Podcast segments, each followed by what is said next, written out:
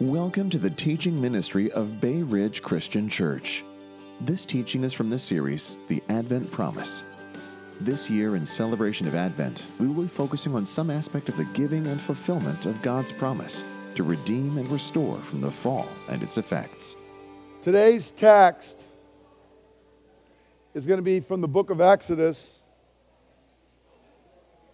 chapter 1, verses 11 to 14.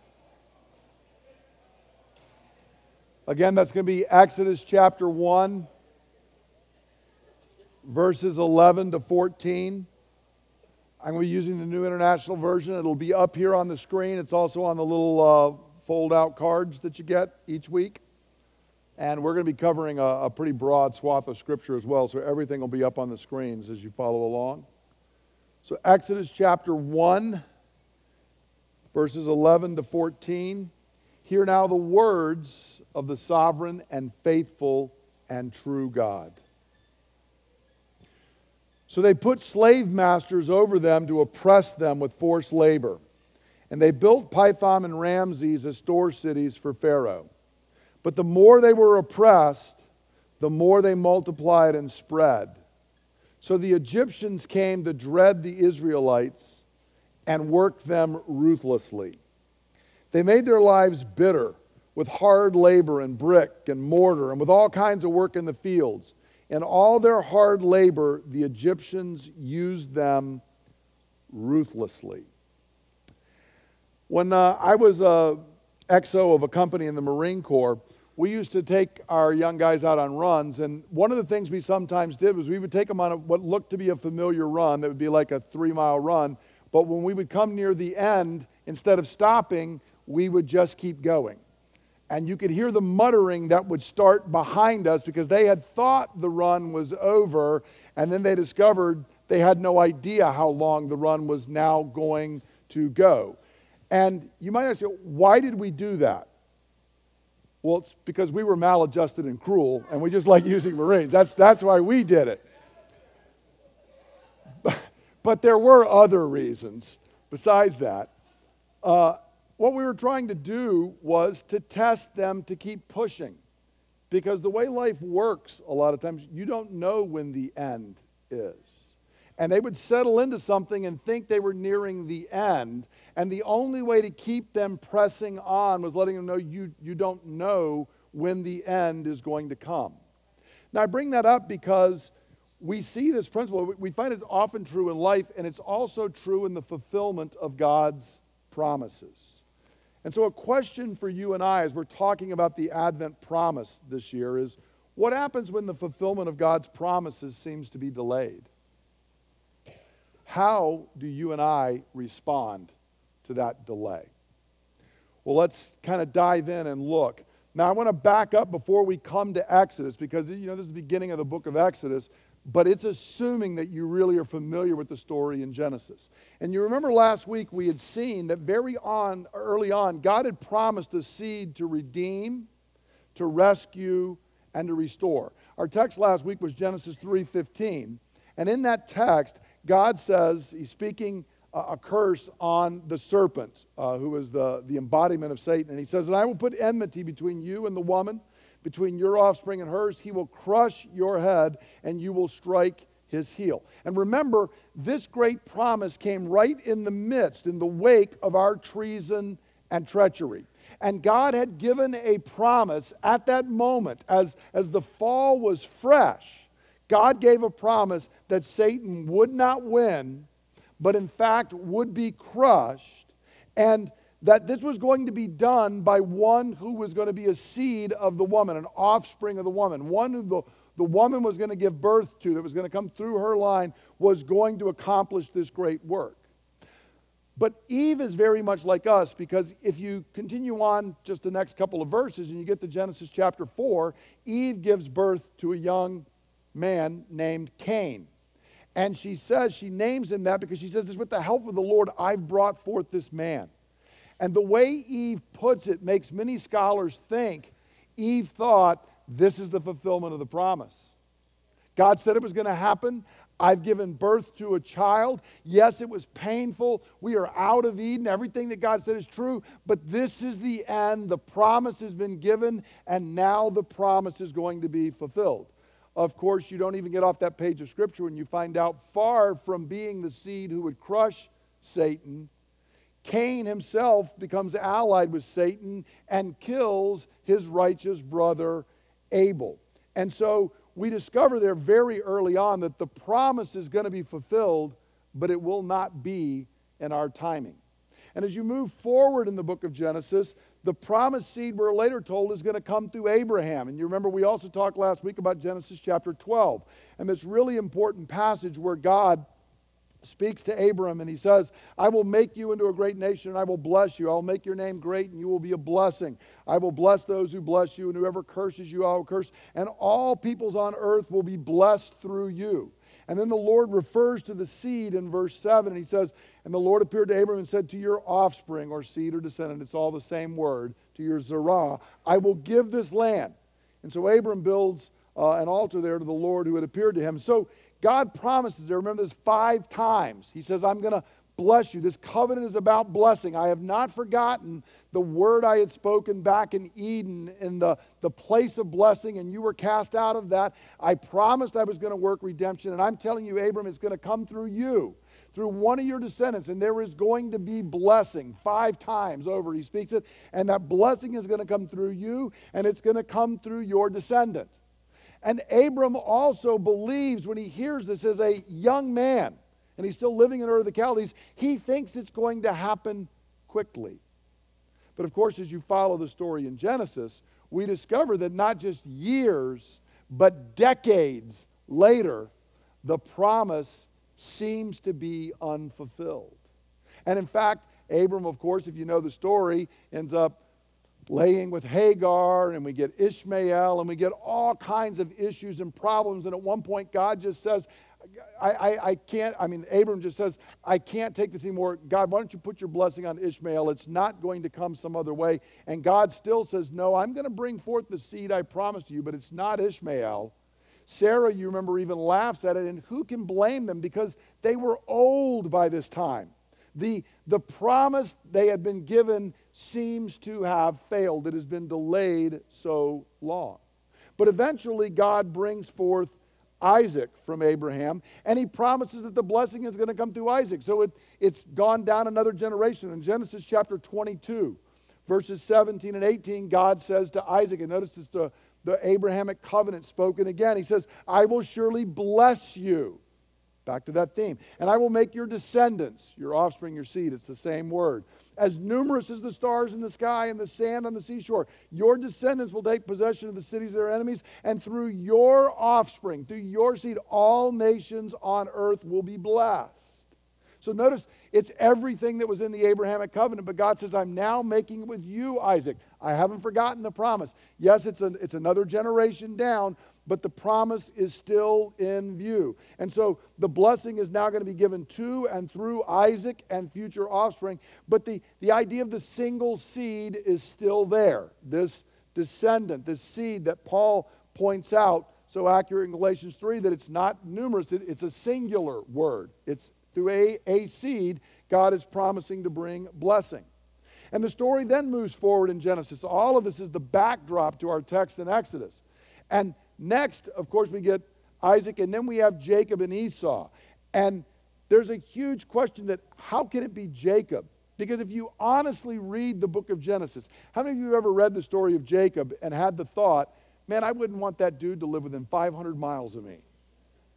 I mean, Jacob comes out of the womb fighting, grabbing a hold of Esau's heel, and he is that way constantly. This guy is scheming constantly. But amazingly enough, the schemer, the deceiver, Jacob is the one that God says, the promise continues. It may seem to be delayed to you all, but I have not forgotten. For in Genesis 28, verses 13 to 15, uh, Jacob has had to flee the promised land, and he has a dream, And in the dream, he sees the, the ladder, the, the stairs going to heaven, and angels of God are ascending and descending. And we read, starting in verse 13, there above it stood the Lord, and he said, I am the Lord, the God of your father Abraham, and the God of Isaac. I will give you and your descendants the land on which you are lying. Your descendants will be like the dust of the earth, and you will spread out to the west and the east, to the north and the south. All peoples on earth will be blessed through you and your offspring. And I'm with you, Jacob. I'm going to watch over you. So notice it's a restatement of the promise.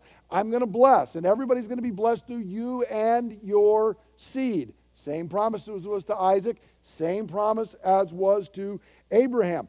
And this promise, we need to understand through all of this long time, it was still burning brightly because this is why Abe, I mean, uh, Jacob kept scheming and deceiving. He wanted to be the one who received that covenant blessing.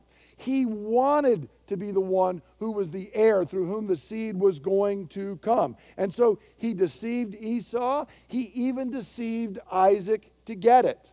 And at that point, of course, he had to flee. And that's when God appears to him because the promise seems to be going nowhere. Instead of inheriting the land of promise, Jacob's now going back to where the whole story had started. And it seems like the thing is just on an endless repeat. But God is renewing the covenant. He is carrying and bringing it forward. He's saying, Look, I have not forgotten the promise. And amazingly, with Jacob, one thing that starts to happen is at this point in the story, the number of offspring actually finally starts to grow. With Abraham, there had been Isaac, and with Isaac there was Jacob and Esau, but now all of a sudden we read that Jacob's got 12 children and it's growing. But unfortunately, by the end of the book of Genesis, as we come to our text in Exodus, they're back out of the promised land. And they've been sent down to Egypt because Family rivalry is broken out. Brothers have sold another brother into Egypt. Famine has come, and they're again away from the land of promise. So you're left with this huge question at the end of Genesis. We've been all the way from the promise in Genesis 3:15, but we don't seem to be any closer to the seed actually coming and doing the work. And so that's why this idea is the Advent promise being delayed. And we see in the book of Exodus that the Advent promise is delayed first off in time. And we can forget this when we turn to the book of Exodus, because of course in our Bibles we just flip from Genesis to Exodus and it's a quick one page. But the reality is the time frame between the promises being given and when Exodus is opening up is 400 years. Now, I want you to think about this. That means that the people we're reading about, Moses, whom we're going to read about, is as far away from the covenant promises being given to Abraham as you are from the pilgrims landing. Now, how many of you daily recite all the great stuff about the pilgrims? I mean, that just seems like distant history, right? But that's how long it's been 400 years, and they are in Egypt. So there's a huge delay in the promise.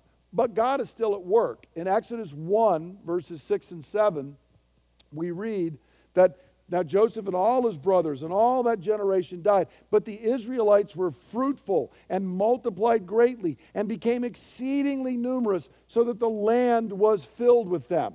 So even though the ultimate fulfillment had not come, God was blessing his people, and he was giving them a taste of the blessing that was to come. Because on the way to the one seed, God had said, I'm going to make you as numerous as the dust in the earth, as the stars in the sky. And suddenly, for the first time, they were starting to see that. They're seeing kind of a foretaste that God is saying, I know my promise. I am going to keep my promise. Remember that. And so, for you and I, it's important to understand that often the fulfillment of God's promises seems to be delayed. But along the way, we need to keep our eyes open to the blessings that He gives us to sustain us on the journey. At this point, Israel could look at a lot of things that were wrong, and we're going to see in a moment they're very tempted to do that. But God was also giving little signs that the blessings I promised are coming true. They are happening. You may not be in the land of promise. You may be oppressed, as we're about to see, but you are becoming numerous. You are seeing me fulfill my word just as I had promised. But so, first off, the promise was delayed in time. But even worse for Israel, the promise is delayed by opposition. This is our text today in Exodus 1:11. So with that whole backdrop, it's been hundreds of years. And from the original giving of the promise, it's been a couple thousand years. And Israel is there. And there's not only the time problem, but now they are being positively opposed. And it seems like the powers of earth are arrayed and stopping God's promise from being fulfilled. Notice in Exodus 1 11 to 14, our text, it speaks in verse 11 about the slave masters oppressing them. And in verse 12, it says, the more they were oppressed. In verse 13, it speaks about them being used ruthlessly. Verse 14, their lives are bitter. And it speaks of hard labor. In fact, it speaks of hard labor twice, and it sums it up again It says the Egyptians were using them ruthlessly. I dare say, would anybody like to sign up and say, if this is your lot, nobody wants that, do they? Oppression, bitter, uh, hard labor, being used ruthlessly by the people who are over you. So, when God had told them all the way back in the garden, there was going to be struggle in fulfilling the Advent promise. It was really clear that part of the promise was coming true. There was struggle, there was problem, there was difficulty. And so the Egyptians are oppressing them. They're making their life hard with bitter and ruthless hard labor. And so notice here, and you, you got to remember this. We've just turned the page, but it's 400 years and after 400 years, the situation seems to be getting worse, not better. If you're sitting there and you are living in the time of Exodus 1, you're not saying we're getting closer and closer. It's like you're looking at the GPS in the car and the destination keeps getting further and further away. The more you follow the directions, the further away it seems to be going. So, how is God's promise going to be fulfilled? And the tension that we are invited into in this story is would Israel cling to her the covenant promise and to her covenant identity or would she trade it for temporal ease? Is she going to forget the promises of God and simply try to get by or is she going to cling to who she is and what God has promised her? And this is something we can relate to because the delay in the fulfillment of God's word of promise oftentimes leads to doubt and even to despair. Have any of you ever experienced that where you believe God has promised you something, but it seems so delayed, and then there arises opposition and you can't see how it can happen? And then you're left saying, Well, I just, I'm not even sure if this is going to happen. How can it be true? But Exodus is telling us no, God is faithful. The promise may be delayed, but it is never forgotten. It is never completely and utterly derailed.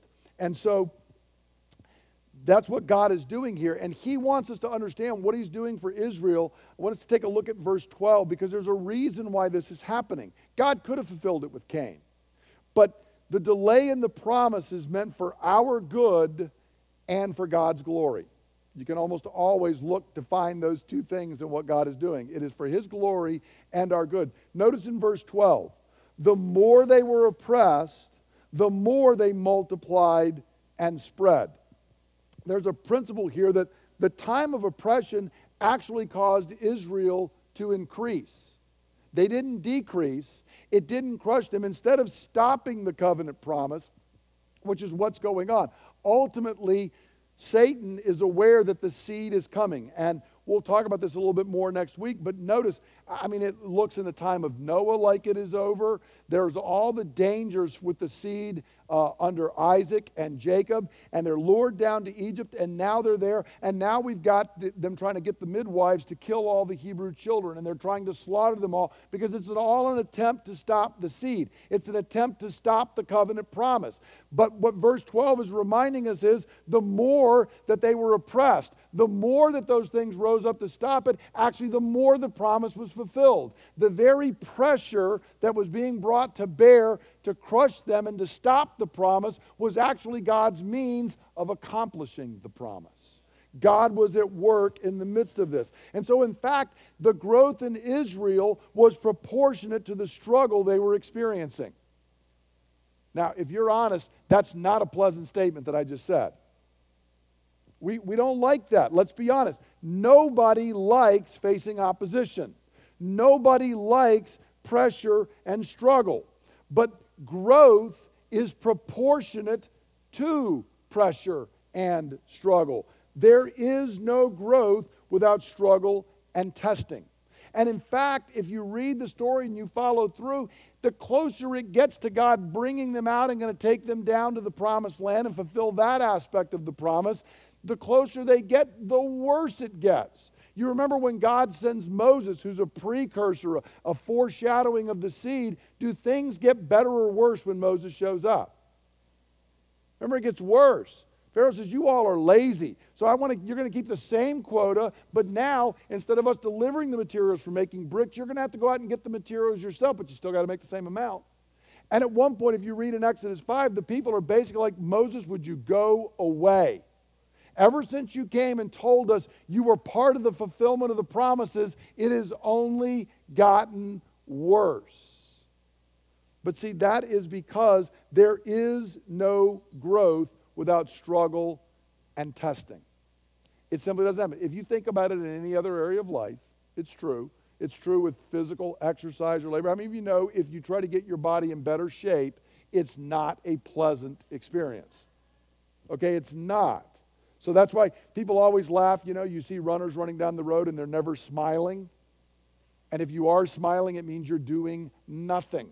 The great American hope is how can I accomplish this and get better at it without paying a price? And we will spend billions on those promises. Here's how you can get in better shape, or you can lose weight, or you can gain this new skill, and it requires nothing of you except for three payments in 1995. And it doesn't work because there's a principle that there is no growth without struggle and testing. It does not happen. And so the time between the giving of God's promise and its fulfillment is often attended by great difficulties because what God is doing is He's testing our faith and He's shaping our character. If he promises and we get it the next moment, there is no testing. Our faith does not grow, and our character is not shaped. Parents, think about what it's like with your kids, and you'll understand the exact way that God is working and treating us. And so, in fact, if you really follow through, and, and uh, he had a, a great chapter in the, the devotional guide we're using, uh, Behold the Lamb of God, called, you know, Walking with a Limp. And he's referencing that story. And you remember when Jacob is coming back into the promised land, and it's another one of these aspects of trying to fulfill it. And he wrestles with the angel of the Lord. And at the end of it, the angel of the Lord strikes him on the hip, and it says it knocks it out of socket. And Jacob walks with a limp for the rest of his life.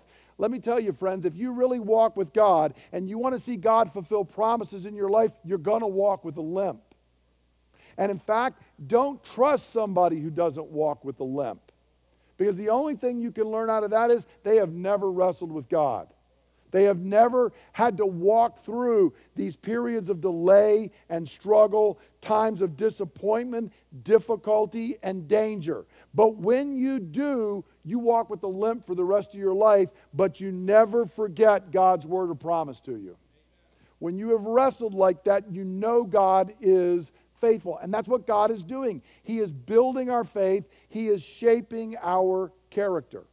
And if you want to think about it in another aspect, just to keep talking about the different ways and why this is so important, has the church generally prospered in times of persecution or times of ease? I know that's not pleasant. But it is true in the scripture. It is true in the history of the church and it's true in your personal walk and mine. Okay? It is oftentimes in times of intense struggle and persecution and difficulty that there is growth individually and as a church. So, all of that works for our good because we're becoming more like Jesus. We're growing in our faith. But it also works for God's glory. Because if you are Israel sitting there in Exodus chapter 1 in our text today, you're not sitting around saying, you know, I can figure this out. If we just get a little small committee together, we'll work this out. What hope is there of the promise being fulfilled at that point?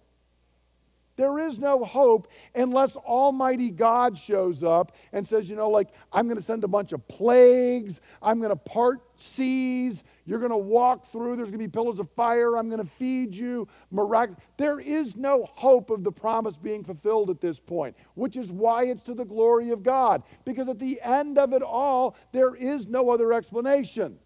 This is why unbelieving people look at this story and say, well, that's all a myth. That didn't really happen because things like a couple million people leaving their bondage and their slavery and all of these plagues and like the Red Sea parting, they don't happen. Well, nobody's saying they happen all the time.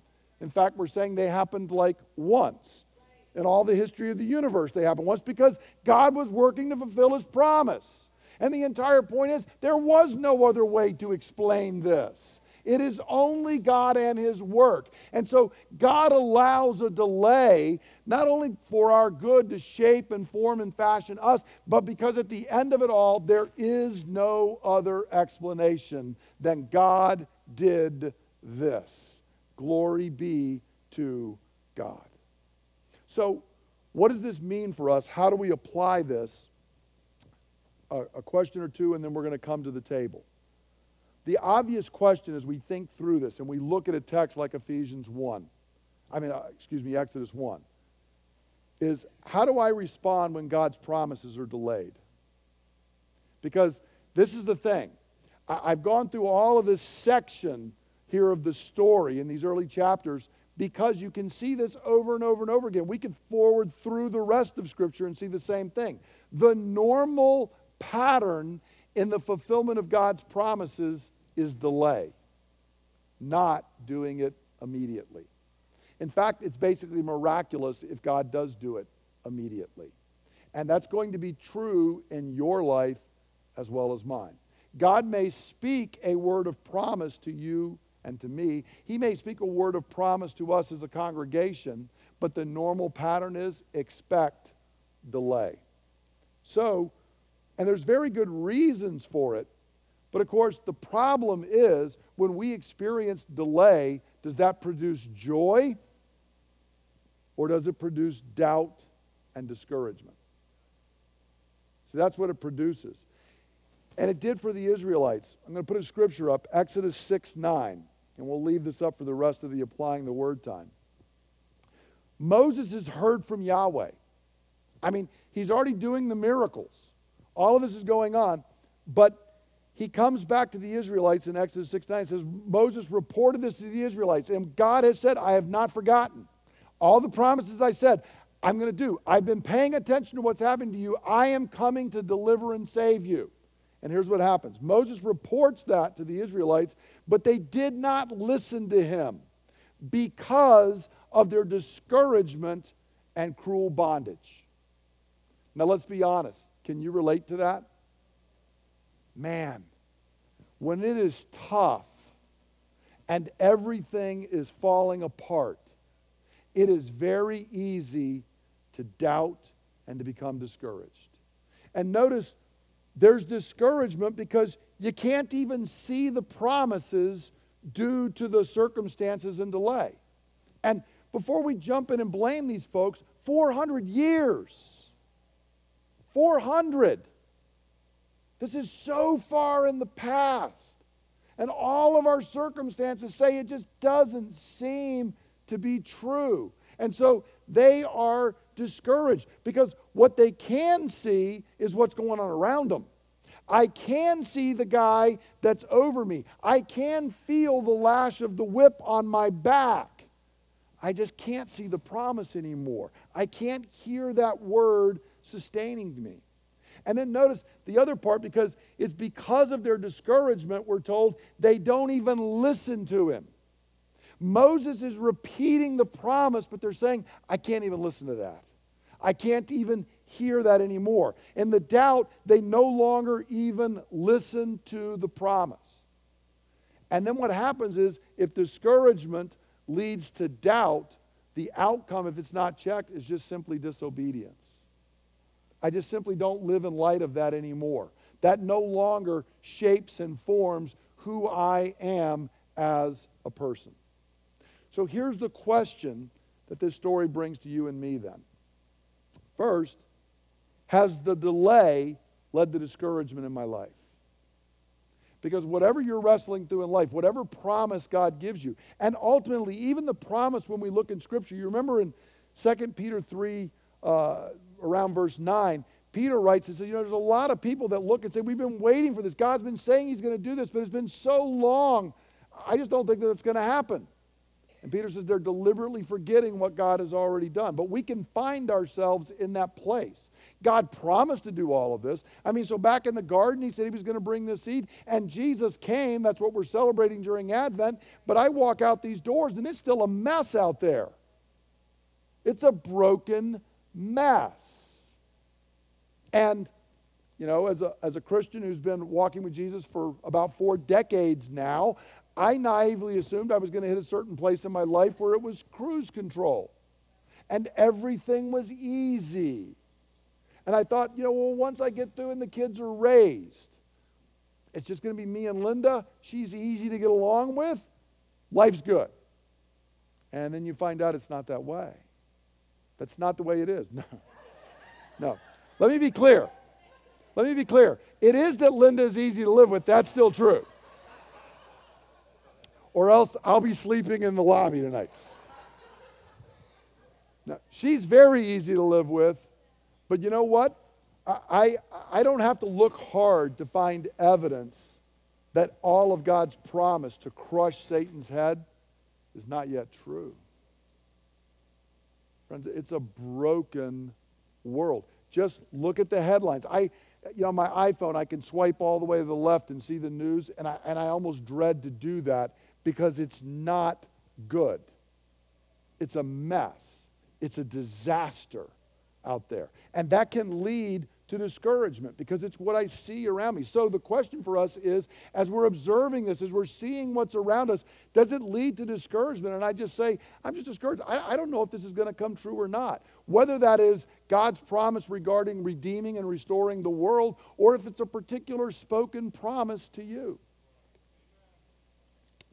I've shared before, you know, when I was here as a midshipman, and I in one of the few times in my life, believe I, I vir- virtually almost audibly heard God tell me, You are going to go in the Marine Corps, you're going to get out, you're going to come back to Annapolis, you're going to come back to what was then known as New Covenant Church at Cedar Hill, and I'm going to, one day, you're going to be a shepherd of God's people. And 14 years later, I remember walking down the hallway at work with the friend who became an elder here later. Some of y'all remember Perry and looking at him almost broken in tears and saying, What do you do if you've built your entire life believing God told you something and now I think I'm wrong? And that was months before it was actually fulfilled. But friends, I was, I was discouraged because I heard the promise. I charted out my course and it kept getting further away. Has it led to discouragement? Secondly, and even worse, has the delay led to doubt in my life? Because, see, it was discouragement, and then I began to say, I'm not even sure that this was true. I think I might have given up my career in the Marine Corps, which I really liked, and came back here, and I don't think this is going to happen. I think I was wrong. What do I do about this? Has it led to doubt? Honestly, okay? Let, let's stop playing religious games. I sit down in the quiet, and God says, Do you believe my word of promise? And if I'm honest, I say, No. I really don't believe that. Because that's what 400 years can do to you as a people. And it's what 14 years can do to us, or sometimes 14 months. It can really do that. Am I in a place of doubt? And finally, for some of us, has the delay just led to outright disobedience? I'm just not walking the way God calls me to walk because I doubt it and because I'm discouraged. This is just simply taking a lot longer than I thought it was going to take. And most of us know if you watch the great stories, you don't have to just read the story in Scripture. We see this over and over in life. You know, when we watch movies about great people and great things they did, they're not usually 20 minute movies. And it's not usually, I've got this dream, next scene, it's done. That's just not usually how it is. Okay? Usually there's all this mess, and they are discouraged, and they are doubting. And sometimes they become just nasty people along the way because they've just given up hope. And so that can happen to you and to me. And so, has it simply reached the point where I was discouraged and then I doubted, and then you know what? I just disobey. I just live the way I want to live because you know what it does? God said this, but it's not happening. So if He's not doing His part of the bargain, I'm just not going to do mine. Now, I know y'all have not done that. I have done that. Okay? I'm challenged with that. It's hard, especially if you go through significant periods of delay and struggle. So, is this true for me? If God's word comes today, do I say, I want to hear it, but I'm discouraged, I'm doubting? I just don't want to hear that. I don't want to hear that anymore. Is that where I'm at? Well, what we're going to do is we're going to come to the table of remembrance. Because here's the key in the midst of that Here's what I cannot do for you is tell you when you walk through those doors and you swipe left on your iPhone, all the news is going to be good. You're going to turn on tomorrow and you're going to find out that suddenly every man in America has become chaste and pure in the way he treats women. You're going to find that people are keeping their word. Politicians aren't saying stupid things, they're actually doing what they promised. All that's going to be true. I can't tell you that. And that's not the solution to our discouragement, our doubting, and our disobedience. Here's the solution the key to sustaining faith and resisting doubt, discouragement, and disobedience is to regularly remember and recount God's story of promise. Because God has been faithful. Israel was sitting there and they could look. They had gone down into Egypt to 70 and they were now a multitude. God was being faithful. God was sending the prophet Moses and telling him, I did not forget what I told you. It's been going, it's been rolling from Genesis 3:15 on. I have not forgotten my word. And the same thing is true for you and me. And so as we come to this table, what we're actually doing is we are recounting the fulfillment of God's promise of redemption. We have not seen everything. Part of Advent, as I said last week, is actually we're looking forward to the second coming of Jesus. Because that's when everything is going to get fixed. But how do I maintain hope for that? Because it's not on the news, okay? And by the way, a lot of what you see on your Facebook feed that this is fulfillment of prophecy. No, it's not. That's just silliness, okay? How, how do I sustain my hope in it? because God has already fulfilled with broken body and shed blood to work redemption for you and I. The seed has come and has worked salvation for us. And the same seed who came and did that will return and he will accomplish what he has promised every last piece.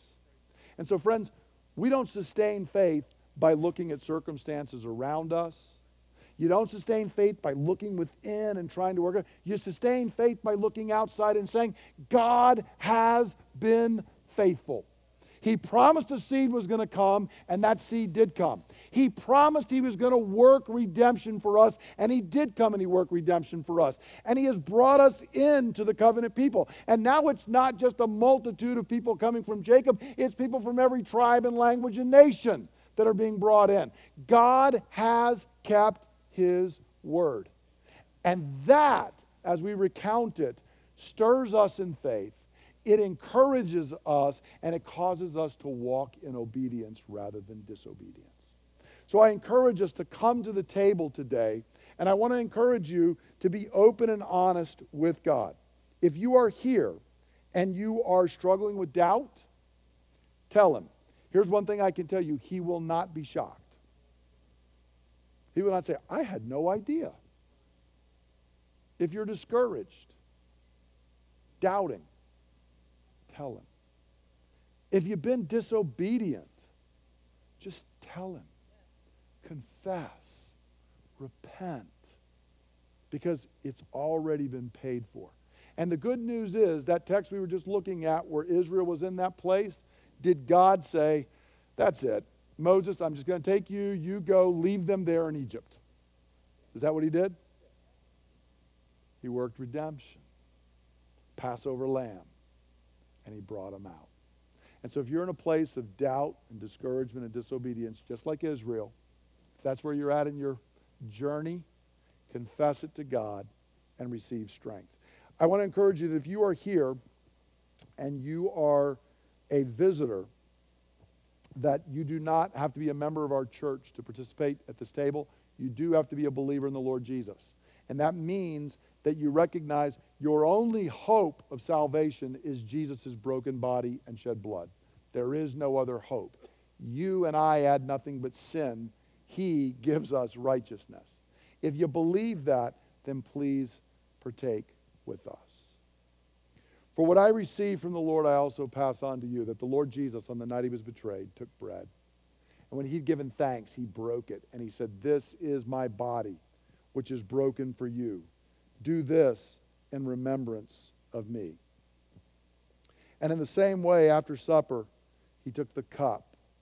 He said, This cup is the new covenant in my blood, which is poured out so that your sins may be forgiven.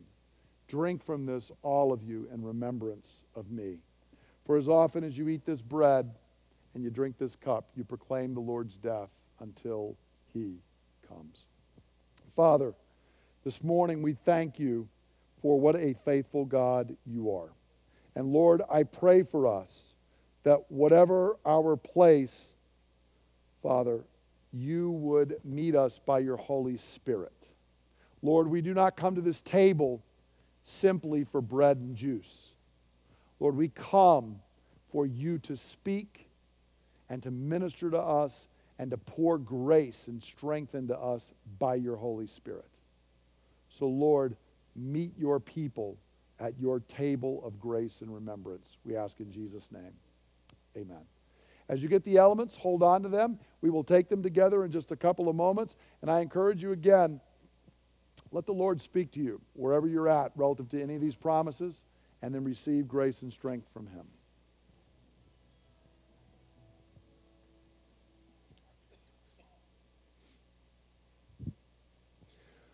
Lord Jesus, as we hold this bread, we do so because we recognize that you coming, which we are celebrating in this season, you coming and taking flesh and living in our place and dying in our place, being broken in our place, all of that was a fulfillment of the great Advent promise. Lord, you promised in the garden, in the midst of our treasonous betrayal, that you would come and work redemption. And Lord, in holding this bread, we are professing and proclaiming that we believe that you have done that. Lord, we believe that you were conceived of the Holy Spirit, born of the Virgin Mary. You lived, you suffered under Pontius Pilate, and you were crucified, dead, and buried, and on the third day you were raised for us. And so, Lord, in taking this bread, we profess our faith that you are the seed who was to come and to work redemption for us. And we say, Thanks be to God for the salvation of Jesus Christ. Take and eat. Lord, as we hold the cup, we are reminded, Lord Jesus, that though we do believe, we are like the Father in the Gospels that has to say, I believe, help my unbelief. Father, very often we find ourselves just like the people of Israel, heirs of the covenant promise, but finding ourselves discouraged, doubting, and disobeying. And so, Lord, as we take this cup, we confess that the delay, Lord, between your first coming and your second coming, the delay and the good things you have promised to us personally in our lives, the delay in seeing righteousness worked in our own lives and the lives of those we love, it can have a corrosive effect on our soul. And so, Lord, we don't want to be those who, like the children of Israel, simply couldn't hear because we were too discouraged, we were too doubting. We just couldn't hear your word. Father, I pray that you would break through by your Holy Spirit and shatter that that surrounds our ears and that we would hear. Father, we take this cup that represents the blood of Jesus Christ, and we thank you that you not only cleansed us from our sins in the past when we became part of your people, but that the blood of Jesus is sufficient for all of our sins, past, present, and future. And so, Lord, we lift up this cup, the cup of salvation, and we say, Thanks be to God for the precious blood of Jesus Christ that cleanses us from all our sin. Take and drink. Jesus, I pray for us as we go forth from this place this week that as we recount the story, as we are in your word, that you would stir up encouragement rather than discouragement, faith rather than doubt, obedience rather than disobedience. Lord, you tell us when we come to this table that we do this until you come. And so, Lord, there is an aspect of us looking forward to that second coming. And so, Jesus, we pray, we want to be found faithful until you come. Whether that is a coming for us in our own death or should we survive until you burst through the clouds and come, Lord, we want to be those who are faithful in a faithless generation. So, Lord, I pray that by your Holy Spirit this week you would stir that up within us. Father, I pray for every one of us who may be struggling, Lord, because it's just been a tough week, month, or year. Lord, it might have been a tough decade. Father, I pray for us that by your Holy Spirit you would strengthen and you would encourage. You would remind us of the good promises of our good God and that that would shape us and form us and fashion us so that we would live out of gratitude to your glory and our good. We ask that you would do this, Lord, in Jesus' name. Amen. Let's stand together for a word of benediction. As we do, I did want to thank, actually, if you notice up here on the table, Beth Lenahan made all of the stuff that is now covering our table and making it look so nice. And I want to thank Beth for doing that. It was a, it's a huge blessing uh, that she did that. You can come by and see it later and make sure you thank her. We, we survive week by week as a congregation because everybody's participating using their gifts, and we are really grateful for that. So now I want you to receive the blessing of God. May the God who gives endurance and encouragement give you a spirit of unity among yourselves as you follow Christ Jesus, so that with one heart and one mouth you may glorify the God and Father of our Lord Jesus Christ. Go forth full of his spirit under the blessings of our God. In Jesus' name, amen. Thank you for listening to the teaching ministry of Bay Ridge Christian Church. For more teachings and resources, please visit www.brcc.church.